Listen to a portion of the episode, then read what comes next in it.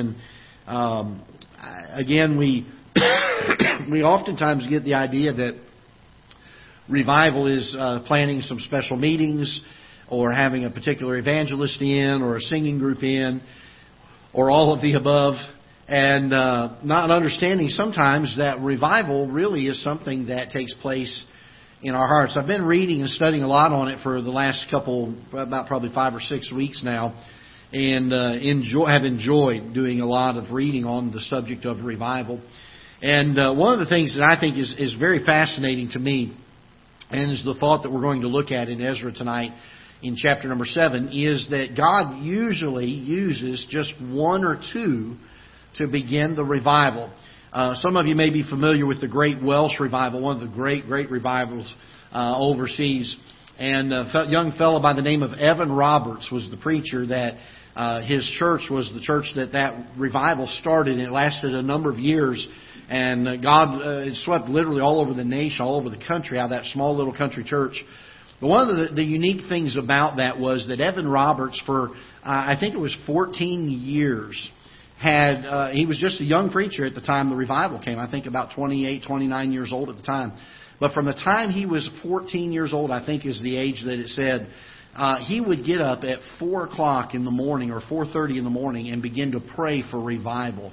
And he did that every single day for over 14 years or 15 years, however long that was, until finally God sent revival. And it began with one person having a desire for God to bring revival to that place. There's other great revivals, some of the Great Awakenings.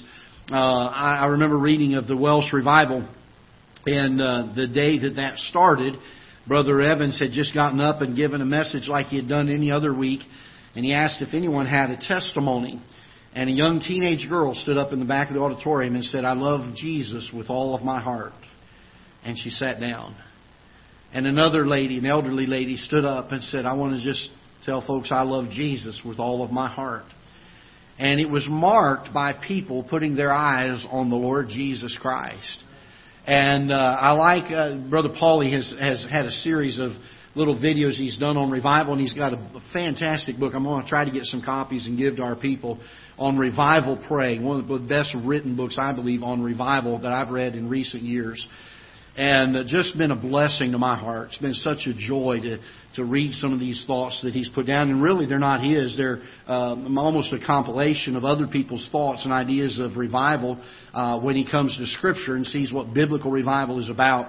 And it's such a joy to read some of these things. And his contention is that we're to live in a state of a revived heart. This is God's desire. God's will is for us to have revival. And the only hindrance that there is to revival is us. It's not God. God's desire is to have revival. We get to Ezra chapter number 7.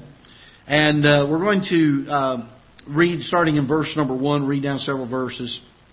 "And after these things, in the reign of Artaxerxes, king of Persia, Ezra, the son of Syria, the son of Azariah, the son of Hilkiah, the son of Shallum, the son of Zadok, the son of Ahitub, the son of Amariah, the son of Azahariah, and the son of Merioth, the son of Zerahiah, the son of Uzi, the son of Buki, and the son of Abishua, and the son of Phinehas, and the son of Eleazar, and the son of Aaron, the chief priest." I don't know why in the world they couldn't pick really easy names to say in the Old Testament. But he's giving a lineage here, and he's showing the priestly lineage. Ezra was a priest, and he came from a godly line. And it's interesting as he gets to verse 6, this Ezra, speaking of this one that came from this godly line and the heritage that he had, went up from Babylon, and he was a ready scribe. I love that phrase. He was a ready scribe. "And the law of Moses, which the Lord God of Israel had given, and the king granted him all his requests according to the hand of the Lord his God upon him." Boy, we see that phrase as we're studying Nehemiah too, don't we? That God's hand is upon him. "And there went up some of the children of Israel, and of the priests, and of the Levites, and the singers, and the porters, and the Nethinims unto Jerusalem in the 7th year of Artaxerxes the king. And he came to Jerusalem in the 5th month, which was in the 7th year of the king. For upon the first day of the first month began he to go up from Babylon. On the first day of the 5th month came he to Jerusalem, according to the good hand of his God upon him. I want you to notice verse number 10.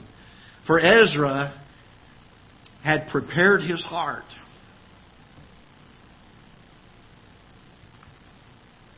To seek the law of the Lord. And to do it. And to teach in Israel statutes and judgments. Brother Paul is going to make a statement. I don't know if it'll be in this video tonight or in the one we'll see next Wednesday night. But he makes a statement. He said one of the hardest things when it comes to revival is getting us prepared for it. The idea that Ezra took time to prepare his heart. And these are some thoughts that just came to me. Before God shows up at the church, He has to show up at home. Before He shows up at home, He's got to show up in me as the father, or you as the mother, or you as the child. He's got to show up in us individually. Ezra, the Bible says here, prepared his heart for these things. I think sometimes we think, boy, God, send revival and send it to Ketha Heights Baptist Church. No. Send it to me. Send it to me. Stir my heart. And then we think, well, if God will send revival, it'll happen to the church. And we forget the fact. And I'm thankful that it affects the church. But it begins at home. And it doesn't begin with the preaching. If we say, boy, if we just had the good preaching and just if we could model after what this church did, that they got revival and boy, they just have God's presence there. If we could just model what they do, then we'll have God's presence. No, that's not the way it works. That's not the way it works. We put our eyes on the wrong thing. We put our eyes on revival as something that happens rather than on Jesus, who is the one that gives the revival. I started reading through Scripture, and I may actually preach on this topic Sunday. How often in Scripture, people in Scripture would write things like, revive my heart, O Lord. And their response was not, revive my heart, O great evangelist, or O great preacher, or O great Sunday school teacher. It was always, revive my heart, O Lord. Lord, wilt thou not again send revival, or wilt thou not revive us again? And all of it is crying out to God and putting their eyes on the right person. And when I think of these great revivals, I told you tonight a little bit of the Welsh revival. The Great Awakening that was spoken of here, and the spiritual awakening took place in the United States of America and in England, and swept two different continents for the Lord. It was marked by men and women who learned to put their eyes upon the Lord Jesus Christ, who bowed in contrition. There was a brokenness to them. And they began to say, it's not about an event that we're wanting. It's about a person that we want to draw close to. And so I want to keep these thoughts in mind. As we go to the Lord in prayer and pray for God to send revival, it's not about patterning our church after some great meeting we were in. I've been in some wonderful ones. I'll tell you, over the years, there have been some that you didn't want to leave. It just, you felt God's presence there. And it'd be real easy for me to sit there and take pen and paper and say, okay, what did this pastor do to get that? And look at all the things he did. Well, he had this speaker in. He had this singing group in. This was his order of service. Can I tell you this? It's not about any of that. Those people had the presence of God in those ministries because they put their eyes upon the Lord Jesus Christ. And when we put our eyes upon Him, it's amazing how dim all the things in this world become to us. The strife of this world, the burden of this world. I'm thankful we sang that song, It'll Be Worth It All, when we see Jesus. Life's trials will seem so small, the songwriter wrote, when we see Christ. One glimpse of His dear face, all sorrow will erase. So bravely run the race till we see Christ. We're just passing through. We're pilgrims here. And there's burdens in this life. There are things that are going to bog us down and try to steal our joy and try to steal God's presence and try to steal His power out of our lives. And it's going to try to do it on a daily basis. And all I can challenge us to do as a church is say, folks, let's keep our eyes on Jesus. Keep our eyes on Him. And let Him stir our hearts. Let Him send revival. Let Him work in my heart. And let me just encourage you in this, because I'll tell you what my flesh nature does. And this is your pastor being as transparent as I can be tonight.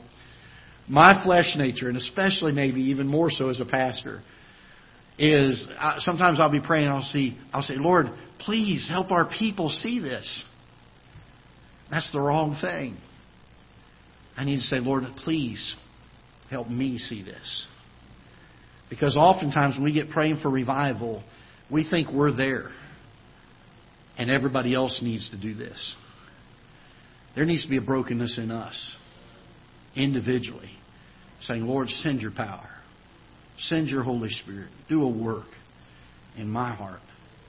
It's not my responsibility what God does in Brother Keith's heart. Or Brother Kenny's heart. Or Jonathan's heart. The only person I have to stand before God and give an account for one day is me. And by the way, that's the only person you, not me, but you have to give an account to God for you. And so let's keep this as a challenge. Can we, as we pray for revival? Yes, I want it to happen in our church, but before we can ever even see it happen in our church, I like what Ezra does here at the very onset. Now, he's going to pray in chapter number 9. If you got time to read it, we're going to get there one of these days as we go through Nehemiah and we see the revival he sends. In chapter 9, Ezra begins to pray for the nation. And the people began to draw near to him. But before all of that happened, it says that Ezra prepared his heart. He prepared his heart. And then revival came. So, Jonathan, are we ready back there, bud? All right, we're going to have this short video on revival. And then we'll divide off into our prayer groups.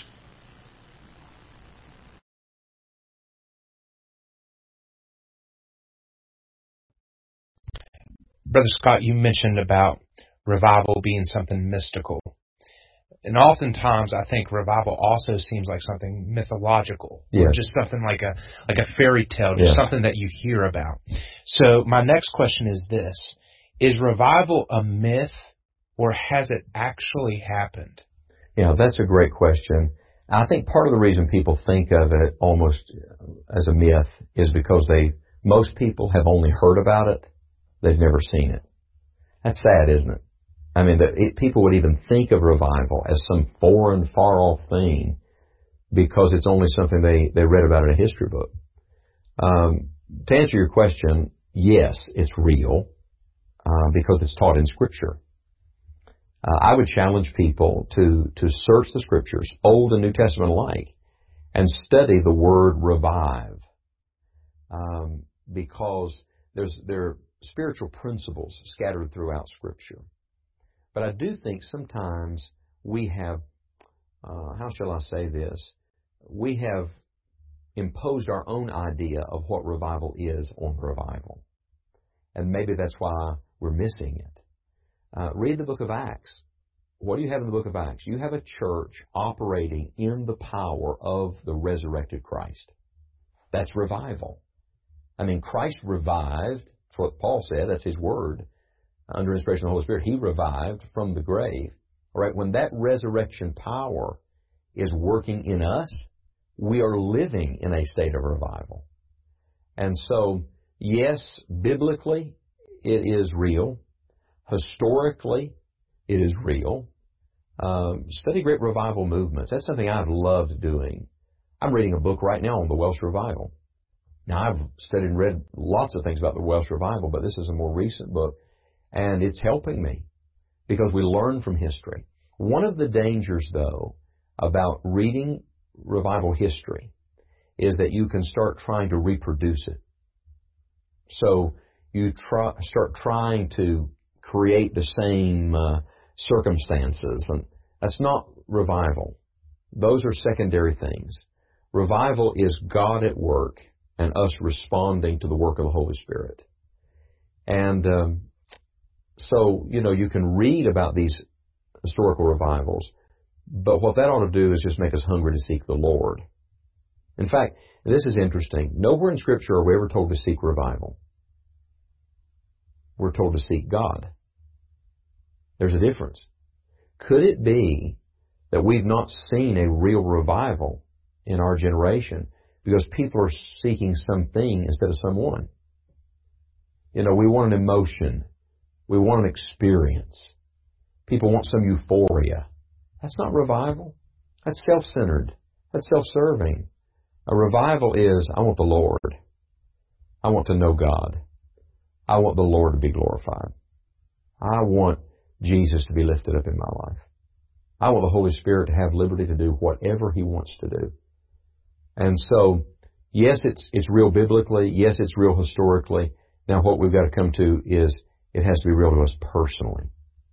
I'll tell you an interesting story. One of my favorite revivals to read about is the revival on the Isle of Lewis in the New Hebrides.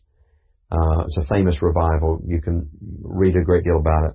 The minister that was used of the Lord there really showed up after the revival started, which I think is so fascinating. I honestly, even as a preacher, I think I want to witness it. I want to be a part of it. But there's something in ministry that's really exciting when you realize you are really more of a spectator than a participant. You're watching God work, and you're conscious of the fact, that's not me. That wasn't my sermon. So I think the Lord delights in doing things sometimes in ways that men will not get the credit for it. So two women started praying, two women in their 80s, and one of them was stone blind. They were shut-ins. They started praying, seeking the Lord. Then that stirred a pastor and a group of deacons to begin to seek the Lord.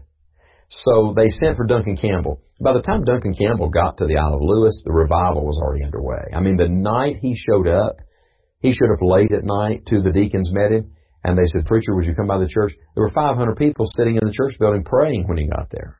I mean, that's revival. And Campbell didn't bring that. You know, evangelists don't bring revival, and they open their briefcase, and it jumps out. You know, that's crazy. The Lord sends revival. I like what Campbell Morgan said. Excuse the detour. Campbell Morgan said, "You can't organize revival, but you can lift your sails to catch the wind of the Spirit when it blows from heaven." It's the idea of preparation. And maybe we can come back to that thought of preparing for revival. But Duncan Campbell agreed to come for 2 weeks. He said, "I'll give you 2 weeks." He was a busy preacher. He stayed for 2 years. Now think of that. Now you're talking about a revival that literally rocked a community. I mean, they said by the time it was done, churches were packed, bars had closed, jails were empty. I mean, a spiritual awakening came to the Isle of Lewis and to the New Hebrides. Okay, so he comes back to his homeland, and he meets with a minister who was greatly used of God named Stephen Olford.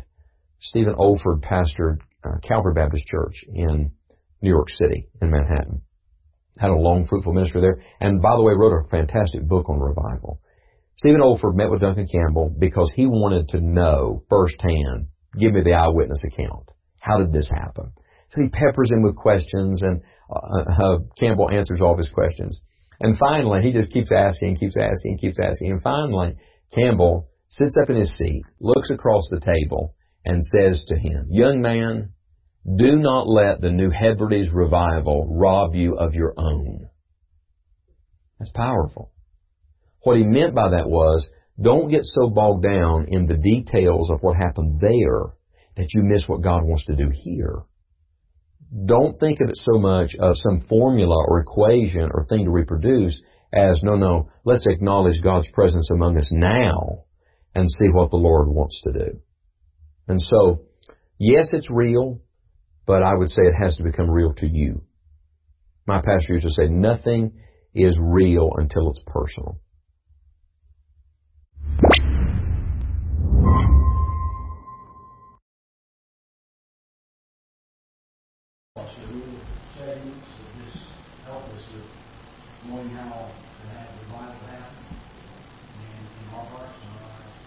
Let's go ahead and break up into our third groups if you want to.